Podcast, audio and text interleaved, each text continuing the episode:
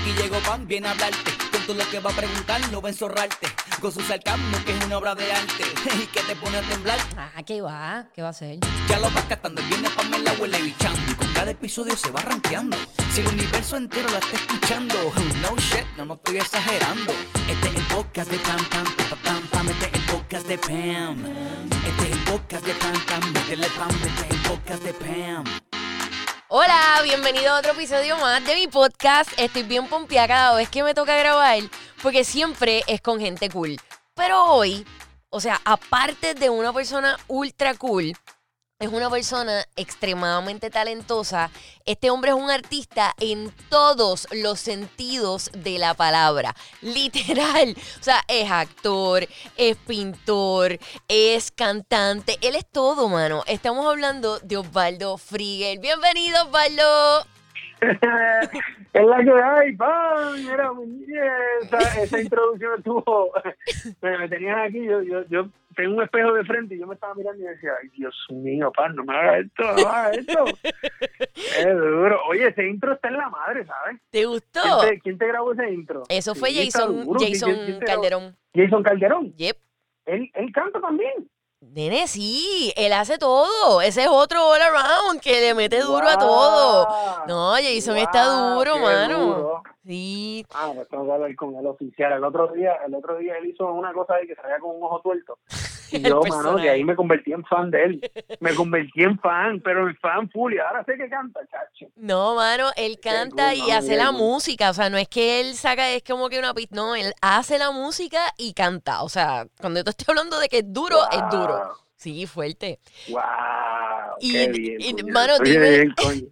Dime que viste el video del, de él este, haciendo los dos personajes de la gente que estaba hablando lo de los, lo de los, no, no eran full track. Eso, eso, Eso. Fue, eso fue lo que vi. Que cuando yo vi eso, yo dije, wow, wow, wow. O sea, no hay forma de que a mí me presenten ahora la persona que de verdad lo hizo y yo no lo vea él. O sea, Literal. yo voy a decir, pero ven acá, tú no tenías el ojo tuerto, loco. Mano, sí, sí. O sea, y, la, y el lip sync era perfecto. O sea, era una cosa estúpida. No, no, no, no, no, se ranqueó, se ranqueó, se ranqueó. Mira, mano, yo, yo hablé contigo ahorita, pero la gente no sabe de qué vamos a hablar. Nosotros vamos a, yo creo que ustedes ya están hasta aquí. Y como esto no es video podcast, ustedes no saben dónde yo puse la mano. Pero hasta aquí están de hablar de la pandemia. Pero nosotros vamos a hablar de la pandemia, pero es de las pandemias dentro de la pandemia, porque se han creado pandemias dentro de la pandemia original. Y yo creo que, que todos vamos a estar de acuerdo en, en ellas. La realidad es que, digo, no tenemos que estar de acuerdo en ellas, pero podemos, podemos estar de acuerdo de que existen. En ese sentido, podemos estar todos de acuerdo. Ok, yo no sé, yo, y esto aquí, esto tampoco es para regañar gente, pero estamos un poco al garete, gorillo. Estamos bien a lo loco. Yo pienso que la Yo peor... tú estás siendo muy cautelosa. Muy cautelosa, vamos a decir estamos un poco al garete. Estamos bien Mira, yo pienso que la primera pandemia que se creó dentro de la otra fue la pandemia de ignorar las instrucciones. Osvaldo, ¿por qué? ¿Por qué? yo no sé si es el espíritu, el espíritu rebelde que nosotros tenemos como puertorriqueños. Mira, yo te voy a decir algo. Yo sí he visto mucha gente que ignora las instrucciones ahora, en esta última etapa de lo de la cuarentena, porque al principio, mano, todo el mundo estaba siguiendo las reglas Sí. dentro de todo. Sí, siempre sí. habían dos o tres que tú sabes, pero, pero la mayoría, el 99% de las personas estaban siguiendo las reglas. Entonces, ¿qué pasó ahora? No sé si es que el tiempo de vámonos, que soltaron a todos los caballos. Salieron todos a la vez. Y, y, y fue una locura. Sea, ahora las reglas se las pasaron por donde no les da el sol. No, pero, pero, pero, fíjate, yo puedo pensar. Sí, porque cuando tú lo sacas, o sea, cuando tú lo miras de afuera, si lo miras técnicamente y tú dices, o sea, lo que tú estás diciendo es cierto, pero entonces si lo miras técnicamente, tú dices, o sea, que cuando habían 10 casos, todo el mundo estaba bien asustado, pero cuando hay 3.000, estamos por la libre. No tiene sentido. Sí, sí, sí, El que tenga miedo a morir, que no salga. que no nazca, olvídate de eso. Pero, pero entonces lo que pasa es que yo digo que, que, que yo entiendo que muchas personas se cansan de estar encerrados y, y también entiendo que no fue lo que ellos esperaban que fuera, lo que mucha gente esperaba que fuera. Por ejemplo, Claro, no ocurrió claro. lo que ocurrió en España o no ocurrió, por lo menos hasta el momento. No ocurrió lo que ocurrió en Italia, gracias a Dios, o sea, súper bien que no pasó eso, pero creo que tal vez la gente tenía esta expectativa de que eso era lo que iba a ocurrir y que, y que no se iba a poder entrar a los hospitales porque iban a haber cadáveres en el suelo y no pasó. Tú sabes, y entonces al no pasar Y como dicen, no pasó, pues para exacto, exacto. Yo, yo creo, yo creo, yo creo que es una combinación de varias cosas. Una, primero, las cosas se hicieron mejor que en cualquier otra parte de Estados Unidos o en Puerto Rico. Así que por eso Al principio yo sí, sí, siempre he ¿verdad? sido crítico de las cosas que se que se que, que, que se hacen mal. Ujú. No, no por criticar porque me sale de, de- de- de la cabeza criticar, sino que simplemente, este, coño, se hicieron las cosas bien, mano. Exacto. O sea, todo el mundo dijo, ok, vamos a coger las cosas con calma, vamos a hacer esto. Esto es ¿Qué serio, vamos, Que- vamos allá. Creo, creo que la constante información y el bombardeo que nos dieron de información, la gente que usualmente no recibe tanta información dijo, pero ven acá, pero esto no es tan malo, Exacto. porque de influenza murieron yo no sé cuántos miles el año pasado, porque murieron un montón de gente de influenza, Ujú. que aquí han muerto 94, la gente se plantea esto. Entonces, cuando se plantean esto, dicen, "Eh, vámonos por ahí para abajo. Sí, digo, Pero- y yo te hablo pero- claro, Osvaldo, yo te, te voy a hablar bien claro.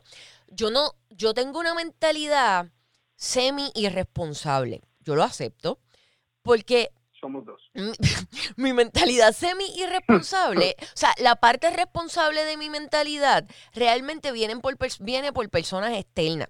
Por ejemplo, por mi mamá. A mí, si hay algo que me asusta duro, pero intensamente de toda esta situación del COVID y la cosa, es mi mamá. Porque yo siento Claro. y te hablo claro, yo siento que si a mi mamá le da y le da fuerte, yo no sé si ella sobrevive y, y pienso que no sobrevive. Y eso me, me asusta demasiado y me hace tomar decisiones bien extremadamente responsables y convertirme en una psycho. Pero si no existiera el factor mami, yo no estoy diciendo que sería una loquilla. Mm, tal vez no una loquilla de que voy para el río sin mascarilla, pero, Ay, Dios mío. pero eh, sería bastante más flexible con todo. Pero, bueno, tú sabes, Claro. yo, yo pienso que, que toda la cuestión de del odio hacia las instrucciones, porque siento que es un odio real hacia las instrucciones, hacia seguirlas, este, empezó con lo de las tablillas. Cuando pusieron lo de las tablillas, ahí yo fue que di- ahí fue que, que nos empezamos a dejar sentir. Dijimos, Nadie le ¿qué? hizo caso a pendeja. Nadie le hizo caso a eso. Nadie le hizo caso a eso. Pues si, pues si todo el mundo Yo salía veía- el día que le daba la gana. decía, "Mm, ese va preso.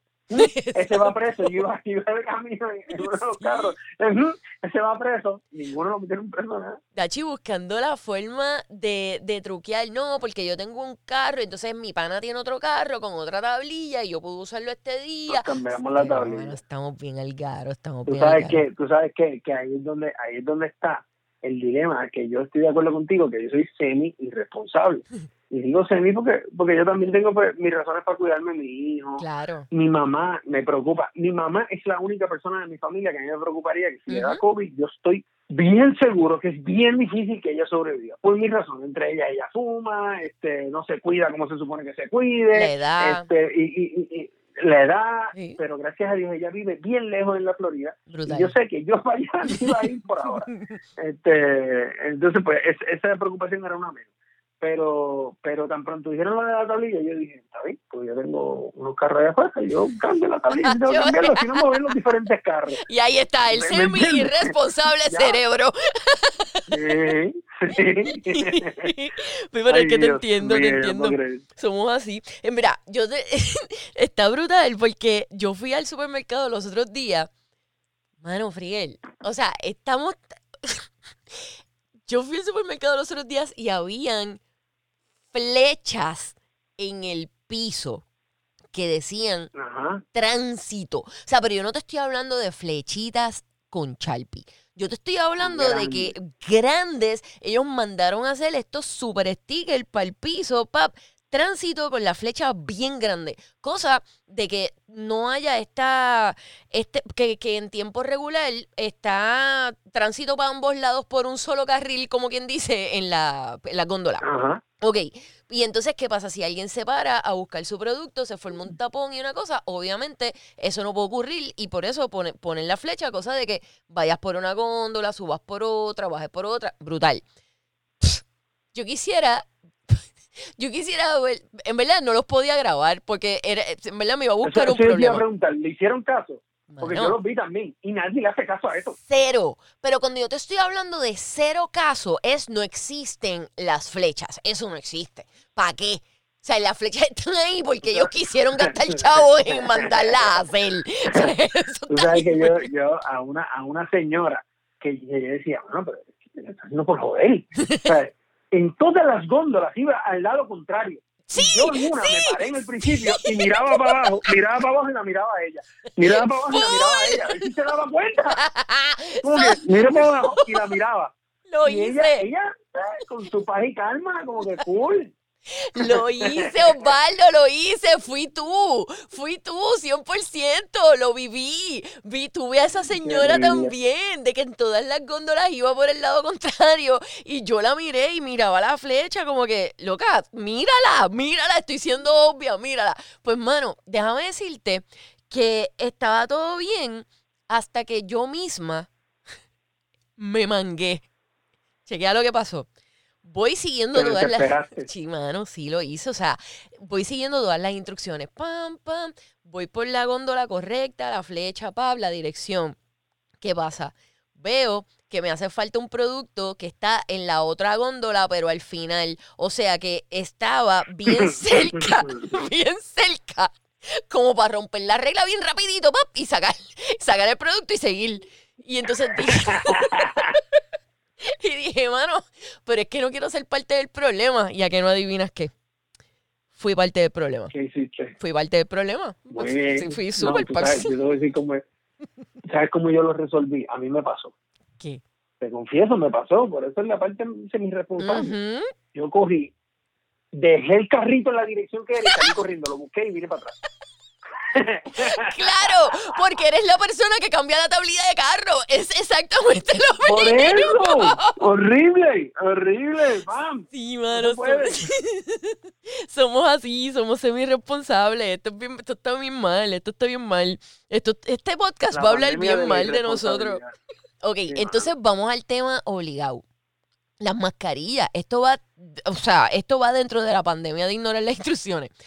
Yo honestamente pienso que la gente. Tú- ¿Qué? ¿Qué? ¿Tú tienes mascarilla? ¿Tú, tú, No tengo, o sea, tengo, tengo mil, mascarilla? tengo mil, mil mascarillas, tengo dos mil. O sea, soy bien Ah, exagerada con las mascarillas. Ahora te, ahora, ahora, ahora te cuento yo de mí.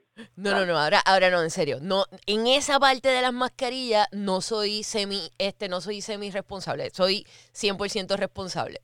Porque lo que pasa es que, mira cómo yo lo pienso. Yo creo que la gente estaba usando las mascarillas o está usando las mascarillas no porque entienden que es para protección. Yo pienso que ellos las están usando para que los dejen entrar a los sitios. Porque saben que es obligado. O sea, no es lo mismo hacer algo Uy. obligado o porque tú entiendes realmente el propósito de por lo que lo estás haciendo. Yo siento que lo entiendo. Hasta el momento este, estoy con las mascarillas, estoy siendo súper responsable. Los guantes, nunca he creído en los guantes. Pienso que eso es exactamente lo mismo. O sea, que lavarte las manos y no tocarte la cara, estás más que bien. Es peor, es peor, Sí. es peor dar mi opinión ahora al respecto. Mira, la mascarilla, yo yo uso yo uso un pañuelo. ¿Por qué? Porque eh, Erika, mi esposa, es enfermera Ah, ok. y las mascarillas se usan no para protegerte a ti, tú lo usas para proteger al prójimo. Correcto.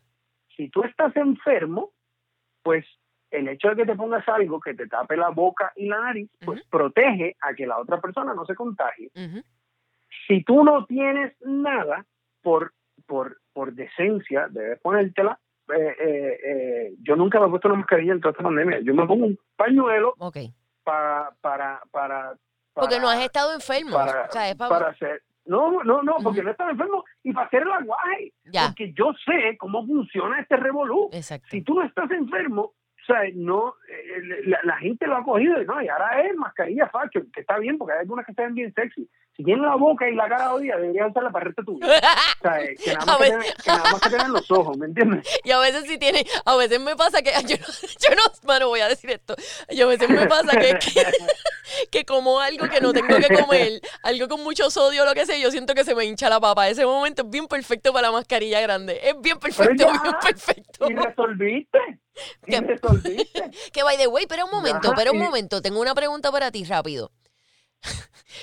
y digo, y no quiero aquí, ¿verdad?, causar un issue, pero ¿y si tú eres asintomático No, y no, lo sabes? No, porque yo me chequeé. Yo me Ah, chequeé, ok, ok. Yo me hice pruebas, yo me hice pruebas, yo me hice pruebas. Me hice pruebas para eso mismo, porque si yo no soy. Si, y además, si fuera asintomático, con ponerme el pañuelo, Sí. Pues no tu- tuviese que estar tosiendo o haciendo algo en contacto directo a los seis pies de la persona para poder contagiarlo. ¿me Eso sí, eso sí. Este, lo de los guantes es una locura, Sí, porque no. la gente se pone los guantes y se creen que por tener guantes puestos no se me va a pegar. Sí, hermano, con esos mismos guantes estás comiendo. ¿Qué tú estás haciendo? Yo he visto gente con guantes puestos que meten la mano en la cartera, de repente sacan un chicle, se comieron el chicle, se lo metieron debajo de la máscara y yo digo, ¿para qué carajo? Sí. Tienen un guante puesto. No tiene nada de sentido, como tú me vas a decir. Digo, y yo puedo entenderte, porque si tú te estás comiendo unos chitos o unos doritos que botan pelucita, esa pelucita es lo mejor del mundo, claro que te vas a chupar los dedos, pero no sea normal, no pienses que estás no pienses que te estás protegiendo de nada. Tú cómete tus chitos Ay, y Dios chúpate los dedos, pero no te estás protegiendo de nada. Estamos, estamos de ahí, sí, ya, mano, ahí. oye, eh, tú coges una mano, una, con una mano coges el carrito y la otra no toques nada. Con esa misma mano que tocaste el carrito vas sacando las cosas y ya tú sabes que esta mano tienes que lavártela. Punto. O sea, es que la gente, de verdad, a veces, a veces Mira, Eh, la- y yo creo que es eso también, ¿Qué? el exceso de información. Te dan tanta información que lo que asustaron a todo el mundo y, y- Es que no y todo el mundo la procesa lo que provocan igual. es pánico. Y, y no todo el mundo procesa la información de la misma manera y más cuando es algo que les causa miedo. Hay gente que es que bloquea, o sea, las cosas que les causa miedo, hay gente que, que, que se bloquean y no lo entienden, pero no porque no tengan la capacidad de entenderlo. Es que es el mismo miedo que los hace reaccionar de esa manera. O sea, el cerebro es bien complejo, es una cosa bien anormal. Y, y. Yo, yo, hablando de la gente, yo sé que muchas de las personas que están escuchando esto saben lo que voy a decir ahora, pero hay otros que no, que piensan todo lo contrario. Yo, yo soy, siempre he sido bien antisocial. Yo le, yo le tenía fobia a la gente antes de, de la pandemia. No, Sí, muchas. O sea, ¿cuántas veces? Ok, Osvaldo, te voy a hacer esta pregunta. ¿Cuán- ¿En cuántos paris o en cuántas actividades de los medios tú me has visto? Contadas. Yo no voy a muchas, eh, pero yo creo que te he visto una sola vez, En la premier de Marcelo. en serio, más ninguna. Ya, yo no, o sea, realmente yo no, yo no jangueo mucho, o sea, mi jangueo, no es que yo no jangueo, es que yo no jangueo así. O sea, eso no es mi tipo de jangueo, mi jangueo es bien close, bien, bien low key, bien de esto. Ah, que hay veces que me quiero ir para abajo, seguro, claro que sí, todo el mundo. Pero no es lo normal, no es lo semanal. Y honestamente los sitios donde hay demasiada gente me causan un poquito de histeria. Y lo cool es que ahora tengo permiso para tenerle fobia a la gente. Y se los puedo hacer en la cara, les puedo pichar en la cara. vino, vino como anillo al dedo. ¡Wow! Tú estás ahí, yo me voy para allá. Pero full, mira, los otros días en la gasolinera, que, que los otros días en la gasolinera me pasaron dos cosas. Esa gasolinera es el epicentro de los, o sea, ese es el epicentro de los personajes. Tú sabes que cuando tú estás en, la- en Los Ángeles, frente al teatro chino, hay un montón de personas de este cato, este, vestidos de cosas para pedir y te cobran por la foto y eso. Pues esta gasolinera es como el equivalente, más o menos. Ahí lo que hay es un corillo de personajes, no están vestidos de nada, son ellos mismos, ese es el problema. Este, la cuestión es que yo, me, yo voy a esa gasolinera, lo primero que me encuentro es a esta amiga, no es amiga, o sea, esta muchacha, que tiene la mascarilla puesta, chévere, una vez entró a la gasolinera, pap, se la puso en la barbilla. Ah, brutal, amiga, estás haciendo un trabajo increíble, campeona. La estás matando, querubina. O sea, eh, este, ok, ¿cuál es, cuál, es, cuál es el propósito de tu mascarilla? ¿Cuál Si la, es el propósito? si la tienes puesta en la, en la barbilla, estás hablando y caminando por todos lados, infectando. O sea, si es que lo tienes, si tienes algo, lo que sea, no tiene que ser ni eso. Estás infectándolo todo con la mascarilla en la barbilla. Me pregunto si, tien- si tenía el toto por fuera del panty. No lo sé, pero no lo dudaría tampoco. Ay, ay, ay, ay, ay, no, no, no, no, no, no, no, no, no, lo más que me lo acabo de imaginar. Y ahora cada vez que veas a alguien con la mascarilla en la barbilla lo vas a ver. Pero, Tiene el toto tapado. manos, o sea, hay que tenerlo tapado. Preguntarle de una. Hay que tenerlo tapado, amiga. Hay que- hay tenerlo tapado, hay que tenerlo tapado. Igual que las manos. Las manos, locura. las manos eso las me tienen que tener me sale de la mente, ¡pam! ¿A qué hiciste esto? Y, y no, lo que es que me lo imagino con los dientes medio jodidos también. Diablo, güey. Diablo, la imaginaste con dientes. Qué Yo soy muy visual. Yo soy muy visual, Yo pam. Tú no puedes hacer esto a mí. Yo todo me lo imagino, todo lo veo, todo, todo, todo. Mano, pues la cuestión Wow, es que esta señora, mm, eh, la gente Bueno, no... no es chiste, acabo de echar perfume aquí porque me dio hasta peste. Pues aparte de nuestra amiga, con la cuestión por fuera, eh, estaba esta señora con su mascarilla y todo, esa señora así chévere, pero ella me iba a pasar por el lado, y como que iba a pasar por el mismo pasillito que yo y eran pasillos bien, bien estrechos. Y yo me quedé al final del pasillo y esperé a que ella pasara. Para no que no me pasara por el lado. O sea, mano, no me pases por el lado, no te quiero al lado mío. Y entonces pueden, pueden pensar que soy una psycho. Está bien, eso está muy bien si lo, si lo piensan. La en este momento es justificado. Seguro. Y vuelvo y les digo, ahora mi, anti, mi, mi, mi fobia a la gente está súper justificada y no me pueden decir nada. Puedo ir por el mundo sin problema Bien. ninguno. La cosa es que qué bien. Yo no, yo no. Me salgo. yo, yo en ese momento, en ese momento tenías que haber eh, ido en contra del tránsito, en la, como en la góndola de ahorita. Claro. Eh, está bien por aquí, déjame irme por Pues, el otro lado. pues eso hice. Eso hice, pero entonces la señora se ofendió. La señora se ofendió, me miró y ri- se rió como que, "Ja", como que estúpida. No quieres pasarme por el lado. Chica, no es el momento para ofenderte. Ahora mismo tú no te puedes ofender si alguien no quiere estar al lado tuyo. O sea, puede, y a lo mejor en, an- antes de la pandemia, tú podías pensar, ya, lo que tipa estúpida, mano, ni que, ¿sabes? Como que, ¿por qué no me quieres pasar por el lado? Como que, ¿cuál es tu problema? Ahora mismo, no te puedes ofender por eso. En verdad, ahora mismo no se puede. Claro que no. Y eso es una pandemia que está también creándose. La fobia en la gente de la otra gente. Es otra pandemia. Sí. Ah, y eres parte de eso. Es Solo que tú lo empezaste antes. Soy parte del problema soy- y soy pionera. Este, quiero mi. Sí, te- tuve la primicia ahí, tuve la primicia ahí. Entonces, aquí vamos a una pandemia que nosotros nos hemos vuelto y no hemos hablado de la segunda pandemia dentro de la pandemia. Mientras todo el mundo está enfocado en el distanciamiento físico, hemos Mm. creado la pandemia del acercamiento digital. Nada es más cierto que esto. Nada. Sí, todo el mundo, todo el mundo. Nadie había hecho Bueno, yo nunca he hecho un live y he hecho tres desde que empezó esta mierda. No, y ¿sabes qué? Los lives son una cosa. Porque sí, o sea, el exceso de live, o sea, la pandemia de lives es, es una Oh barbaridad. my God. ¿Sabes? Yo no sé. eh, que- No, no, no. Y, y consumirlo por tanto tiempo. Los lives deberían durar 15 minutos. Como mucho. ¿Sabes? Para que, para que. Sí, mano, porque es que llega un momento donde se empieza a hablar tanta. Para eso están los podcasts, para hablar un poco de mierda. Bueno, Este, no, no, no, no, no es un live. pues tú sabes que yo soy, yo nunca hacía live, nunca. O sea, nunca, nunca, porque yo pienso que, mano, yo, es que yo pienso que los lives tienen que tener un propósito.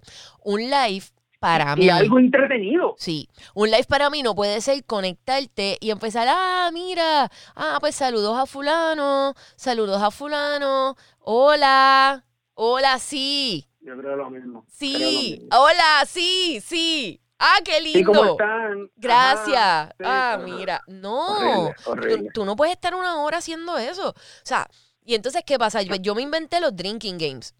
Digo, no sé si me los inventé, por lo menos yo pienso que me los inventé. Este, yo me inventé los drinking games. y esto- por lo menos aquí nadie lo estaba haciendo, pues va, voy, voy a llevarme esa. tú lo hiciste ya. Sí. Muy bien. Pues yo me inventé los drinking games, pues yo dije, ok, este live va a tener un propósito brutal. Ah, pues hay unos de entrevistas, pues chévere, tienen un propósito. Cool, este, pero los live por hacerlos, pues no me parece. Ahora, olvídate los live. No veo la necesidad del exceso de Zooms. Yo entiendo que si es por trabajo, no tienes opción. Eso está súper bien. Es para justificarlo, es para justificar su salario. Yo creo que es eso. No, pero sí está bien. eh, su presencia. Y, y cool. Yo entiendo que hay veces que los meetings y la cosa.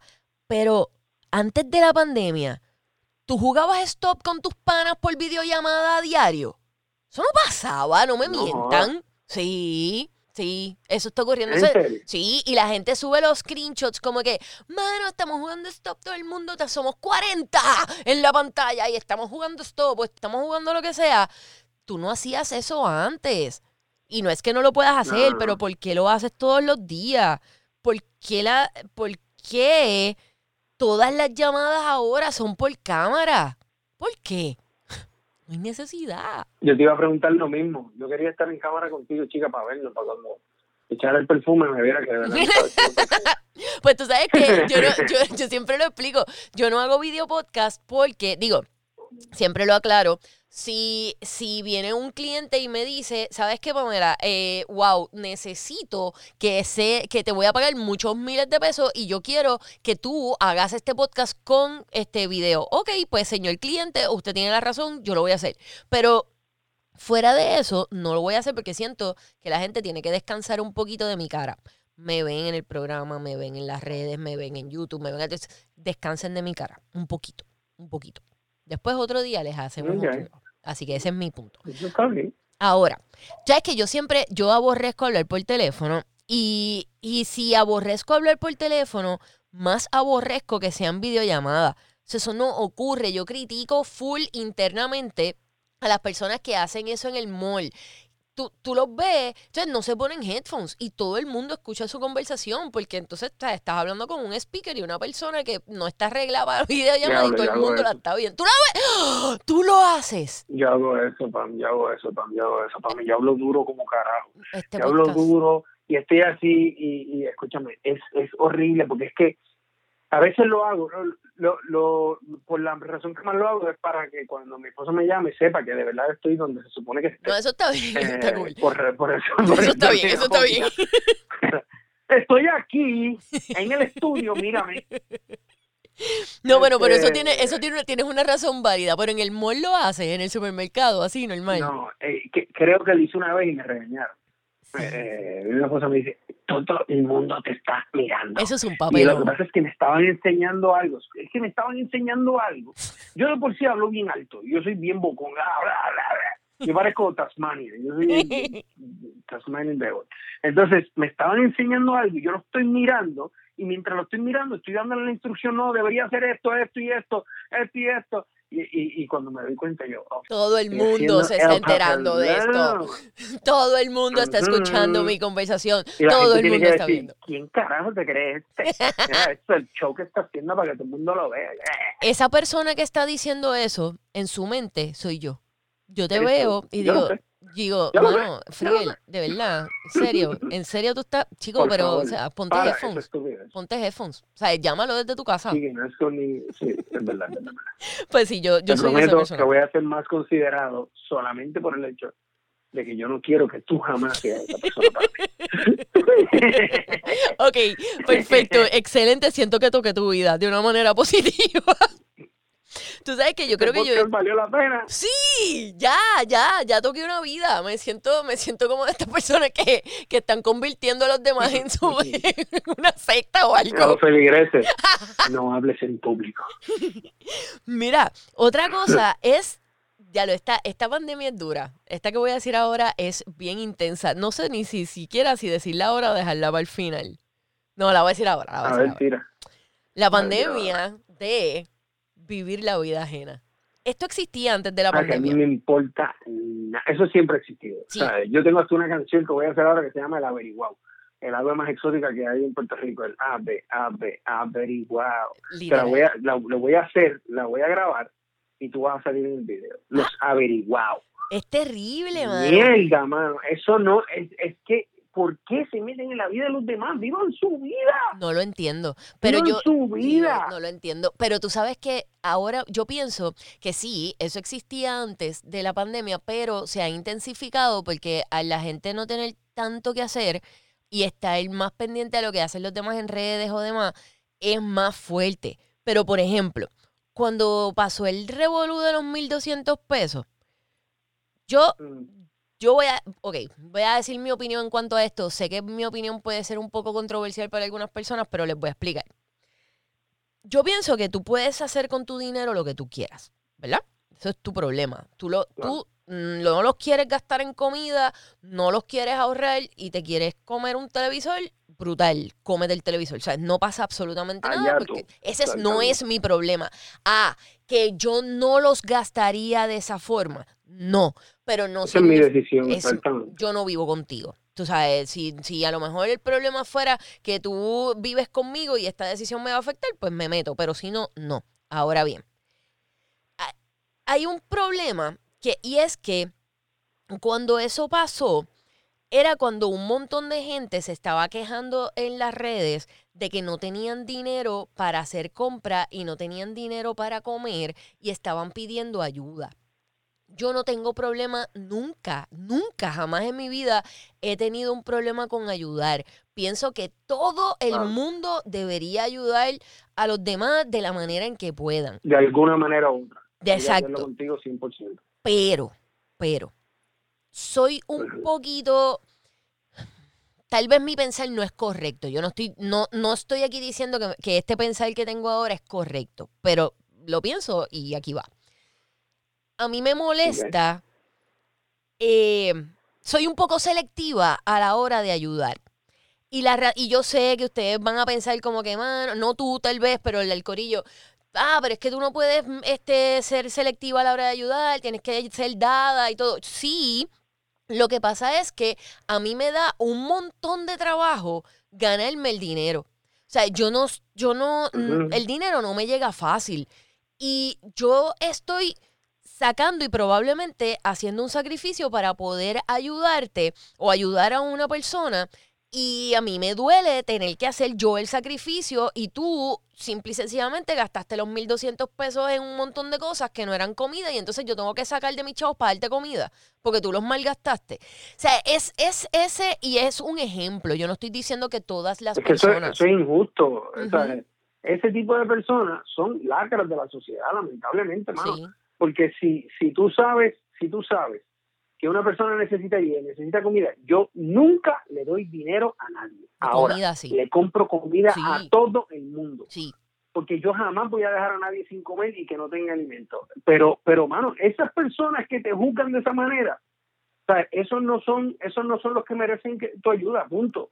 Sea, no, no hay forma, no hay forma, no hay forma, pam. y lo que pasa es que... Ahí yo estoy, mano, sea, y yo, eh, yo sé que, porque por ejemplo, yo le digo... molesta. Sí, yo le, porque por ejemplo, yo le puedo decir esto, esto que te acabo de decir, se lo digo a mami. Mami es una persona que es bien, ella es bien religiosa y demás, y tiene unos puntos de vista, pues, bien rajatabla en un montón de cosas. Este, y ella me dice, no, pero es que no puede ser así, porque este, eventualmente esas cosas se te como que viran para atrás para ti en cosas positivas. Sí, y súper, pero ¿sabes qué? Yo ni estoy pensando en lo que viene para atrás para mí en cosas positivas. Yo simplemente te quiero Claro ayudar y ya. Está pensando en ayudar. Claro, yo te quiero ayudar y ya, a mí no me importa lo que venga para atrás para mí, pero, mano, a- trata de ayudarte un poquito tú también. Yo sé que hay gente que no tiene opción y de esas personas no son de las que estoy hablando. Estoy hablando de las personas Claro que, que no. sí tienen una opción. Pero, pues, mano, tú sabes, eh, pero ahora, ahora bien, como te digo una cosa, te digo la otra. Que no está brutal que una persona se compre un televisor con los chavos que son de esa persona. Ya se olvídate si los gastó bien o mal. Y que venga el vecino, saque el celular y le grabe la basura para grabar la caja del televisor y subirlo a redes. Dime que eso no está bien. No, no te metas en lo que no te importa. El día que la gente para de hacer eso, es el día que se van a acabar un 50% de los problemas.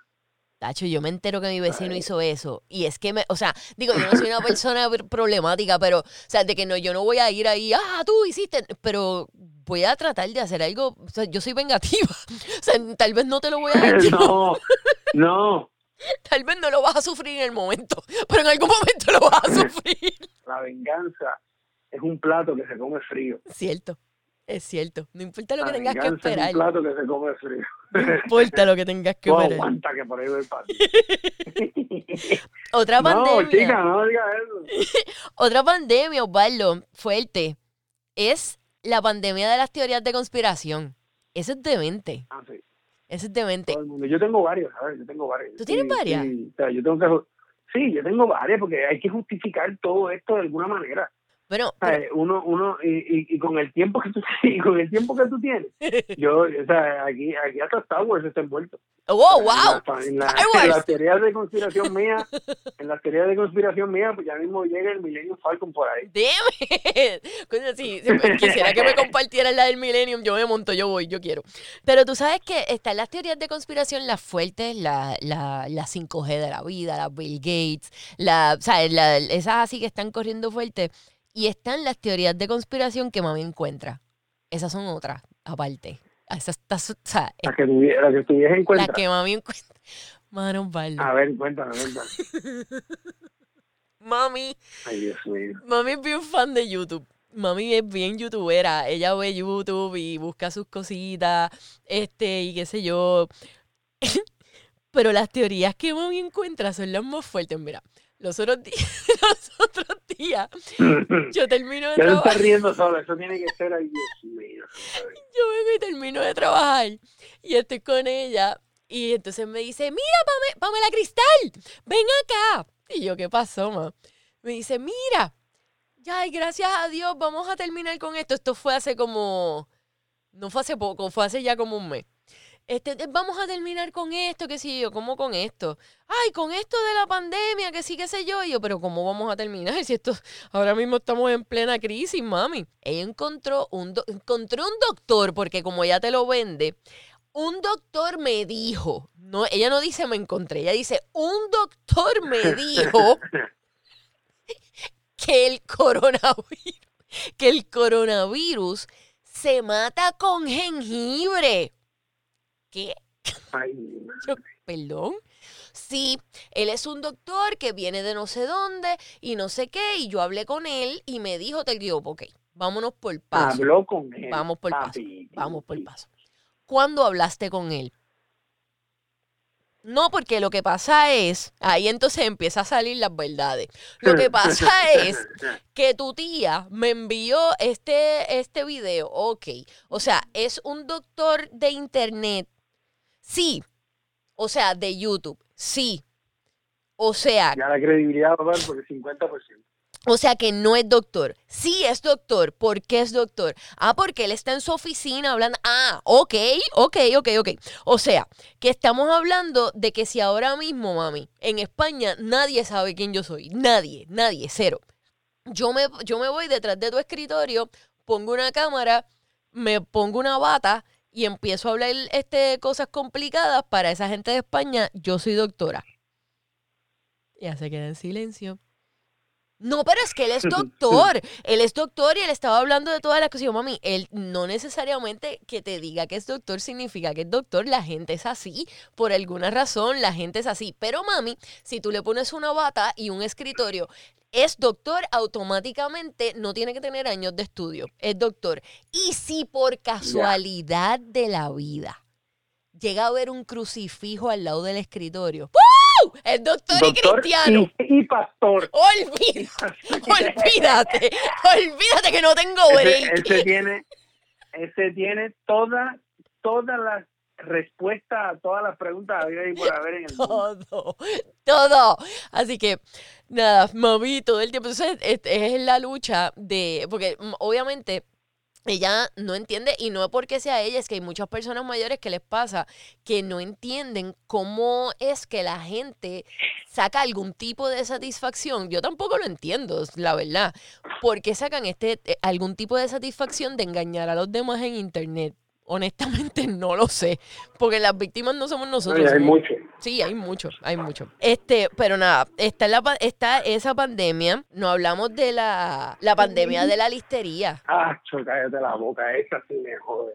La pandemia, Esa sí me molesta. las pirámides, todas las que han salido, Todas las, todas las pirámides habidas ahí por haber, las no pirámides, las pirámides al revés, todas. los monas de la vida, los, digo, no tengo nada en contra de ninguno, ¿no? No, ni yo, La pero gente que esté buscándose la vida, la gente Seguro. que esté buscándose la vida, está en el joseo, coño, qué bien, sigan para adelante porque obviamente nadie, ni yo, ustedes busquen y, y echen para adelante. Ustedes tienen que buscárselo ustedes. claro. Pero, mano, no cojan de a la gente. No. Hay mucha gente cayendo de sangano en un montón de cosas Y que que- tú dices, pero, pero ven acá. Eh, yo, yo siempre tengo un lema y cada vez que se lo planteo a alguien le digo lo mismo. ¿Qué? If it's too good to be true, it's too good to be true. Si es demasiado bueno para ser real, es demasiado bueno para ser real. Punto. O sea, si, si tú, ya. Si a ti te dicen que te van a hacer millonario, ajá, ¿y por qué tú no eres millonario? Literal. Eso es lo primero que tienes que plantearte. Lo primera. No, porque te vamos a hacer rico, que esto y que lo otro. Ajá. ¿Dónde? Primero, ¿para qué tú me quieres hacer rico a mí? ¿Tú ves a Bill Gates haciendo rico a otra gente? No. Si Bill Gates no tuviese una necesidad. No, No. no. Pues entonces, no te creas películas que no son, caballo. Gracias. No, porque ahora, ahora tengo el negocio de la vida. Porque aquel hizo 10 mil dólares y yo voy a hacer 10 mil. Embuste, embuste. Oye, Te quieren robar 100 pesitos que te van a cobrar. de acuerdo, te van a... co- Sí, pero oye, y si tú lo quieres, o sea, si tú no te crees la película y tú solamente lo estás haciendo para sacar par de pesos, eso es bello. Eso es bello. Y vendes el producto y se te sacas par de pesos y la vida es hermosa. Pero lo importante es no creerte la película y no entrar porque te creíste la película que te vendieron. Porque el, pri- el primero que te, o sea, el que te vendió la película se la creyó también. O sea, por eso es que es un negocio así, por eso es que es una pirámide, por eso es que, o sea, pero vuelvo, si tú lo quieres hacer por sacarte par de pesos, pues súper cool, métele, métele, pero no te la viva. Es lo único, no te la viva. echaba, te echaba, porque, porque es que, es que ahí es que, ahí es que las personas, pero yo siempre lo he dicho, si a nosotros eh, el día de mañana nos dicen, mira, los boricuas no queremos que ninguno de ustedes eh, sea parte de los Estados Unidos, le vamos a dar un millón de pesos a cada uno. ¿Cuántos millones de dólares tuviesen que darnos? Exacto. Si son tres- 3.2 millones de boricuas, ¿verdad? Ujú, Tres, son 32 mil, espérate, 3.2 millones de boricuas y nos dieran a cada uno por un millón de dólares, 3.2 millones. nos tendrían que dar, no, no, no, un poquito más. No, no, son 3.2 billones. Ah, bueno, la matemática no es lo mío, obviamente, por razones obvias acabamos de entender eso. Este, pero bueno, si nos dieran un millón de pesos a cada uno, van a llegar 10 tipos como yo. Yo creo que yo tengo poder de convocatoria yo creo que tú tienes poder de convocatoria y nosotros vamos a hacer un grupo de personas que vamos a decir, mira, dame medio millón de tu millón de dólares y yo voy a hacer que tus sueños se hagan realidad. Van a haber gente que van a caer. ¿Sabes lo que pasa con eso? Que la persona que recibe el dinero, esa es la que está ganando, no tú. No tú. Porque eso de que te van a hacer tus sueños realidad es falso. Entonces, eso mismo es lo que tú tienes que plantearte cada vez que tú vayas a sacar 10 pesitos para meterte en cualquier cosa de esta. exacto. ¿Por qué tú quieres hacer que yo haga dinero? ¿Cuál es tu beneficio? Cada vez que yo voy a hacer un negocio, Pam, yo Ah. siempre me, yo siempre le hago la misma pregunta. ¿Tú quieres que yo esté? ¿Cuál es tu beneficio que yo esté? No, porque tú me vas a ayudar a vender más. Deme franco. Tú me vas a ayudar a Ok, pues, pues está bien. Pues el negocio tiene que correr de esta manera.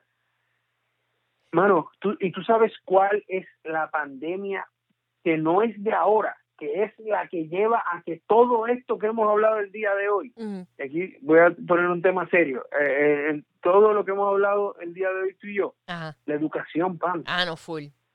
Full. Si la gente se educara, si la gente entendiera la importancia de tener conocimientos para poder tomar decisiones correctas en la vida, la, ¿sabes? yo te diría que un 75% de los problemas y problemáticas que existen hoy en día, no solo en Puerto Rico, sino en el mundo, no existirían.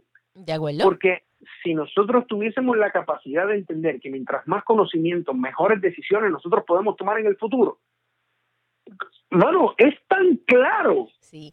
Sí, Pero- pero, pero- no, pero pero, es- tan claro. hay que es- educarse. Sí, pero es claro para ti porque tienes el conocimiento o, y porque tienes la experiencia. y porque Pero hay un montón de gente. Por ejemplo, si hubiese sido tú eh, cuando tenías 19 años, por decirte, un- o sea, que uno a los 19 años se cree que tiene el mundo agarrado por la mano y uno lo sabe todo y uno es el más demente y uno es el más de esto y el más... O sea, es, es, el problema es que si tú, hay muchos chamaquitos que no tienen la educación ni tiene la guía.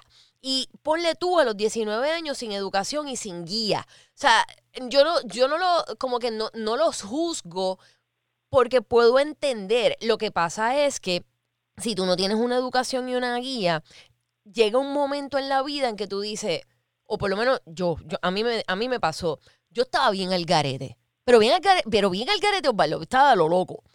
Y hubo un momento, y yo tenía educación y guía, y con todo eso descarrilá.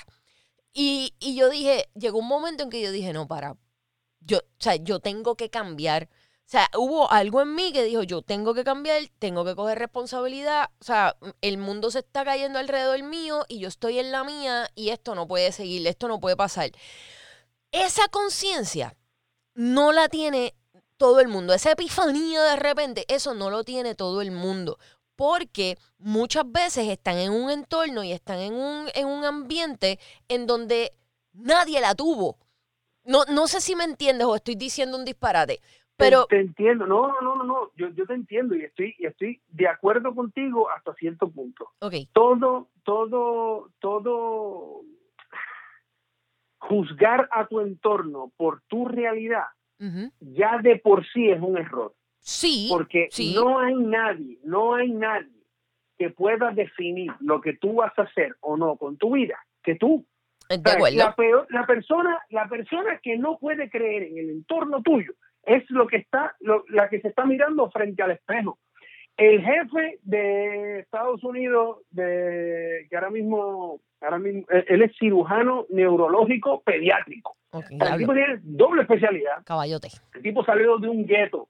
El tipo salió de un gueto donde la mamá no tenía ningún tipo de recurso, donde la mayoría de la gente en su entorno y su realidad probablemente como hombre terminaba muerto en la cárcel o, o haciendo cosas que, que obviamente a nivel social no son permitidas. Ujú. ¿Cómo tú me vas a decir a mí que este individuo que no tenía ninguna ninguna posibilidad de ganar, Pam, Sí, ninguna posibilidad de ganar, lo logró. Es todo una decisión del individuo. lo Y entiendo. todo empieza con, con ese momento de epifanía, como lo tuviste tú, como lo tuve yo, porque yo cometí muchos errores. Mira, la gente no sabe que yo estuve preso. ¿En La gente no sabe las cosas que, sí, la gente no sabe cosas que yo tuve, que yo he hecho en mi vida, de las que no me siento orgulloso, pero que me definen al- a la persona que soy hoy. Sí, Entonces, entonces tú tienes que tener ese momento de epifanía y decir y planteártelo, escuchar. Tú sabes cuál es el problema principal y ahora, y, y mala mía que me ponga serio en esto, yo soy No, bien pasional con estos temas. Este, eh, tú sabes cuál es el problema principal, el consumo de información irrelevante que no permite el crecimiento de nosotros como seres humanos. sí, Nosotros tenemos que empezar, tú que eres comunicadora, yo que soy comunicador, ob- ob- obviamente tratar de proveerle a la gente herramientas de desarrollo y de crecimiento, porque nosotros somos la- las personas que podemos lograr algún cambio en, en, en esos individuos que todavía no han tenido ese momento, que están cometiendo errores constantemente, que de repente digan, espérate, pero lo que me está diciendo es que tiene razón. Yo lo único que tengo que hacer es, y oye, en diferentes niveles, no es que todo el mundo vaya a ser médico, ni neurólogo, ni un carajo, Ujú, porque yo no tengo nada que ver con eso. Pero buscar la manera que dentro de lo que tú hagas, coño, aporta, crece, claro. Date cuenta, date cuenta que tu realidad, la única persona que la define, eres tú. Sí, Porque si otras personas lo han hecho, ¿qué te impide a ti a que tú hagas lo mismo? Nada, cero. Pero lo, lo que yo te llevaba, y tú tienes toda la razón, es- o sea, no hay forma de discutir eso, es que la tienes y punto, ya está. Pero, pero, hay personas que nunca tienen esa epifanía. Hay personas que nunca lo tienen. Y cuando yo me refería al entorno, me refería a que, por ejemplo, yo, en mi caso, tuve muchas personas en mi entorno que me, que me jamaquearon y que tal vez me hicieron tener la, la epifanía, que no, tal vez si yo no quería, o sea, eh, como te digo, tal vez lo que ellos me dijeron, lo que ellos hicieron, lo que todo, de la forma en que me llevaron, me llevaron a tenerla. Me refiero que no, no todo el mundo tiene eso. no justifica nada. O sea, porque sí, tú tienes totalmente control de lo que tú vas a hacer, de lo que tú eres y de todo. Pero es mucho más fácil cuando tú tienes un, en, un entorno que te ayuda, que te, que te trata de dar las herramientas, aunque tú no las quieras coger en el momento, porque hay un montón de veces en el momento que tú no quieres coger las herramientas. Pero definitivamente es, es más fácil. No estoy diciendo que, que no sea real lo que estás diciendo. Lo que estoy diciendo es que cuando tienen las herramientas es un poco más sencillo, que se le hace un poco más cuesta arriba a las personas que no la tienen y que por esa razón Puede ser, puede ser, es que puede no- ser, puede ser. Mira, yo no la cuando yo tenía tanto. 13 años, yo le dije, yo, yo le dije a mi mamá, yo me estaba llevando para, para la escuela. Este, yo, yo estuve en 12 años de 12 años de, de escuela, ¿sabes? De primero a 12. Yo estuve en nueve escuelas diferentes, así que te puedes imaginar eh, el personaje que yo era. sí. Yo cuando tenía 12 años le dije a mi mamá, mami, yo quiero hacer cine. Y mi mamá, por protegerme, eh, y esto no, no tiene nada malo, mi mamá me dice, papi, bájate de esa nube. Tú eres pobre y eres latino. Tú jamás vas a poder hacer eso.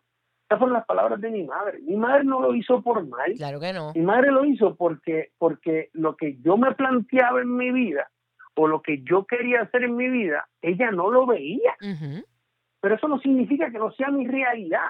Sí. Aquí la clave está en que si tú el que sea, mano, el que sea, en las condiciones más pésimas que tú creas que tú puedas vivir en la vida, obviamente nosotros también tenemos una realidad que no es la misma realidad que en muchos países del mundo.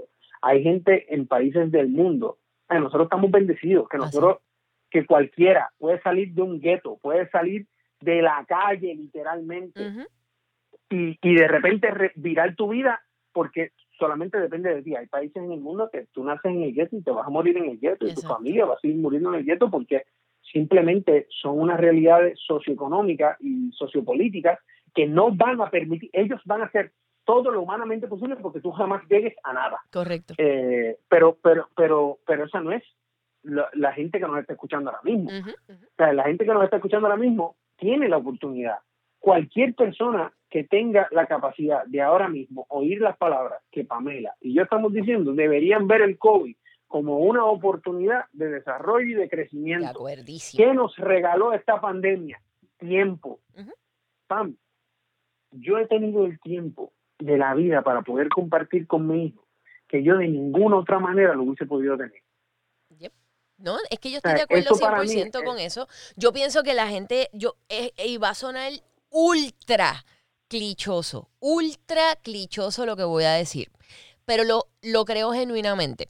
Yo pienso que de todas las situaciones horribles, de todas las peores situaciones, salen cosas espectaculares. Y no solamente me refiero a la pandemia, me refiero a la, a la pandemia, me refiero a enfermedades, aunque pueda escucharse estúpido, pero sí, me, Fuerte, ¿no? Es verdad. pero sí, o sea, mira, y voy a decir algo bien personal, creo que nunca había dicho esto este, públicamente, pero lo amerita. Cuando el, eh, mi papá murió de cáncer, hay muchos que lo sabían, muchos que no. Mi papá murió de cáncer y mi papá batalló con el cáncer alrededor de oh, como ocho años, más o menos. O más, tal vez, un poquito más por ahí. Y mm, la primera parte de su enfermedad, yo siento que, que yo siento que yo no estuve para él, porque es que lo que pasa es que él tuvo cáncer en diferentes sitios, pero no fue por metástasis. Es que tuvo en diferentes etapas de la vida cáncer por, por diferentes tumores, pero no era metástasis como tal. ¿Qué pasa? En la primera, Claro. ve- la primera vez, las primeras dos veces que le, que le dio los primeros dos tumores, yo siento que yo no estuve ahí para él y yo siento que yo no fui una buena hija. Este, porque estaba lo loco, punto. ¿Y qué pasa? El cáncer de mi papá seguía volviendo de otras maneras y de otras maneras y mm, tal vez muchas personas o muchas veces no se vio el propósito.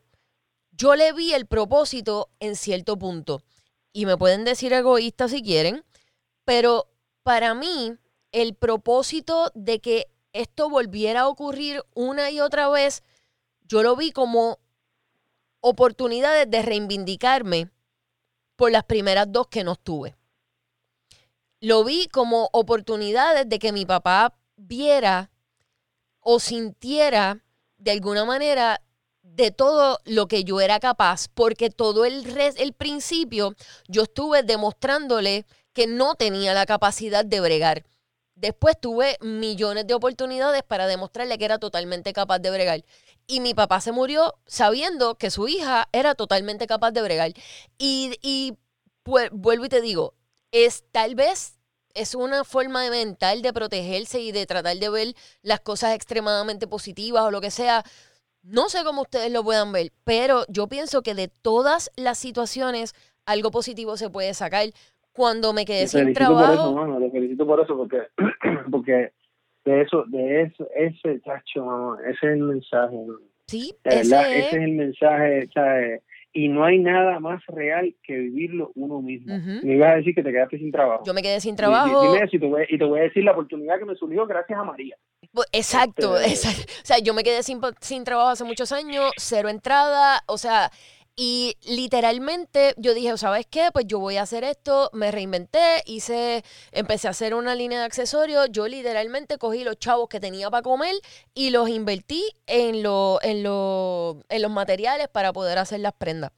Y yo dije, yo voy a tratar esto como si fuera Chanel y yo le voy a meter logo y le voy a meter esto y le voy es que, es que me la voy es que me la voy a vivir y yo voy a vender esto porque si yo no me la creo nadie se la va a creer y los chavos de comer los invertí en materiales y oye y salió pero lo que mi punto es lo mismo, lo mismo que estamos hablando. Era una situación horrible, era una situación de tirarse a morir. Diablo, ¿qué voy a hacer ahora? Pues no, mano, es una situación de sacar y ponértelos en tu sitio, pap, y meterle. Me ibas a contar lo de María. Así mismo. Pues cuando pasó el huracán María, yo, yo, yo, yo saqué a, mi esposa y a mi, y a mi hijo de Puerto Rico por una razón sencilla. Y, y esto es un planteamiento sencillo que yo me hice y dije, mira, tengo que sacarlo de aquí porque si estoy yo solo, es solo una boca comiendo, una sola persona tirando basura y un solo culo cagando. Literal. Entonces, mejor lo saco mejor los saco, los dejo allá que ellos estén bien y yo vengo para acá a resolver. Ahí fue que hicimos lo de eh, Puerto Rico no está pagado, que estuve con Molusco y seguimos haciendo ayudas para ayudar a la gente que no tenían los recursos para poder subsistir bajo esa situación. ¿Qué pasa? Que gracias a María Pam, es que yo pude hacer mi serie de Netflix, para que tú lo sepas. Te voy a explicar por qué. Porque en uno de los viajes que yo di de llevar, que cuando yo llevé a Erika y a, y a, y al niño a, a Miami, Julián me ve me ve que estoy posteándolo, bueno, eh, estoy sacando a mi familia de aquí, estoy posteándolo en las redes, y Julián, Julián Gil me llama y me dice, ópala, hay una audición para una serie, ve. Y yo, papi, yo llego mañana, Miami, no, no hay problema, ve, ve, ve, ve, ve.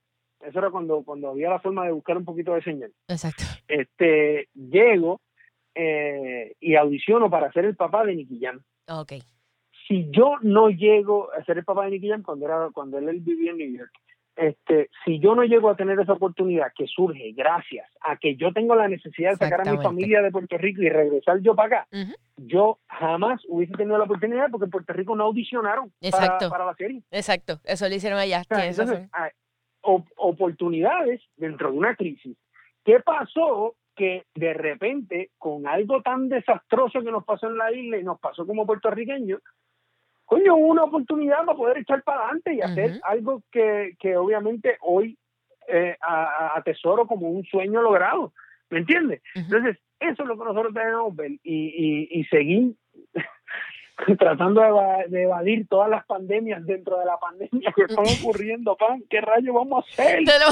Mano, esto, yo no sé, yo creo, yo creo, este podcast comenzó siendo una cosa y terminó con el propósito de la historia historia. Es, mano, yo no entiendo, no entiendes ahora mismo lo agradecida que me siento contigo y de todas las cosas que has dicho aquí y sé que hay un montón de gente que, que piensa lo mismo que yo y que entró a este podcast de una manera y con una mentalidad y salieron con otra totalmente cool, totalmente cool. En verdad estoy bien agradecida, mano. No, mamá, gracias a ti, gracias a ti por permitirme estar aquí y hablarle a tu gente y y, y ser un ente mano de crecimiento. Mira, eh, eh, el otro día pasó lo, de, lo del chamaco este en el food track.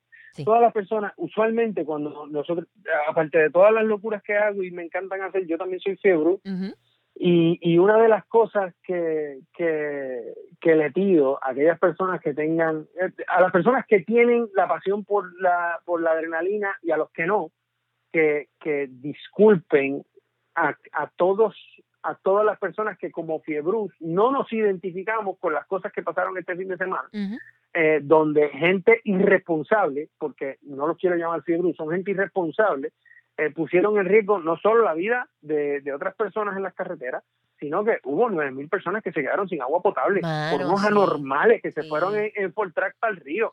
Entonces, no nos juzguen a todos de la misma manera porque no todos somos así irresponsables e ignorantes. Eh, y a los fiebrus que nos puedan estar escuchando, coño, tengan cautela. Yo sé que se están volviendo locos. Mira, Pam, yo cogía, el, yo nunca en mi vida he cortado tanta grama como, como, en, e- como, como en esta como, como en esta cuarentena. Nunca, Pam. Yo dije, una de las cosas que yo dije que yo jamás iba a volver a hacer era recortar grama. Yo fui y me compré una- un trimmer solamente para oler el alcohol. Cuando le estaba dando, que estaba, que estaba acelerando algo. Pa- Pan, te lo juro, te lo juro, te lo juro. Yo compré un trimmer nada más que para curarme salud. Entonces, todos los fiebros que me estén escuchando, mano, sean responsables. No es solo la vida de ustedes, porque si fuera la vida de ustedes, hay mil otras maneras de, de, de arriesgarte que no afectes a los demás son las otras personas que están en la calle a las que pones en peligro. Exacto. Entonces, realmente ese, ese mensaje aquí para los fiebrus, que, que los que no son fiebrus no nos juzguen a todos por igual, y los que son fiebrus, coño, seamos responsables para que, para que podamos evitar, porque de repente son irresponsables, pero exigen, no, deberían abrirnos espacio, abrirnos espacio a los ignorantes que se metieron en un río y nueve mil personas se quedaron sin agua potable por ustedes. No, no, no O sea, va a pasar, y eso ¿de- es de qué estamos pasa. hablando? Sí, exactamente, no, definitivo, definitivamente. Mira, Osvaldo, ¿dónde te fue, te puede seguir el corillo en tus redes? Este, ponen Friger eh, y les va a aparecer Friger, F-R-I-G-E-R, E y ahí aparezco en Instagram, en Facebook, en, en todos los revoluces. Si les gustan las pinturas, pueden seguir Friger Bros, Yes. que es B-R-O-S, como, la, como los Mario Bros. Les va a gustar, Este, les van a gustar eh, mucho, están bien nítidas. Y Sancocho, si ponen en YouTube, ponen Sancocho, en Instagram también, así mismo Sancocho. Hay dos páginas que te salen primero, la mía que es la de música, y otras que hacen unas recetas de Sancocho brutales, te las recomiendo para que las vean y las vean, a otro nivel. Gracias por estar conmigo. Y ustedes que están escuchando, recuerden este suscribirse al podcast. No solamente suscribirse, sino también escribir sus reseñas, sean malas o buenas, no importa, usted escriba su reseña y meterle duro para, para que esto siga creciendo. Gracias, Frigel. Más, gracias a ti, mi amor, mucho éxito, te auguro mucho éxito. Sé que este podcast va a ser otra cosa, que de la misma manera que hiciste con las prendas y lograste que fuera un negocio exitoso, sé que esto lo vas a hacer igual. Voy a ti y pago doble y que no va a haber ningún otro podcast que pueda, no, no, no necesariamente competir, porque la competencia siempre es buena, pero que pueda igualar la grandeza de lo que tú estás haciendo, mamá. Voy a ti y, y estoy bien orgulloso de lo que estás haciendo y gracias por permitirme ser parte de un pedacito de, de esta locura tuya, de esta nueva aventura. Ay, gracias, gracias, qué lindo. Gracias un millón y gracias a ustedes por estar ahí, Cori.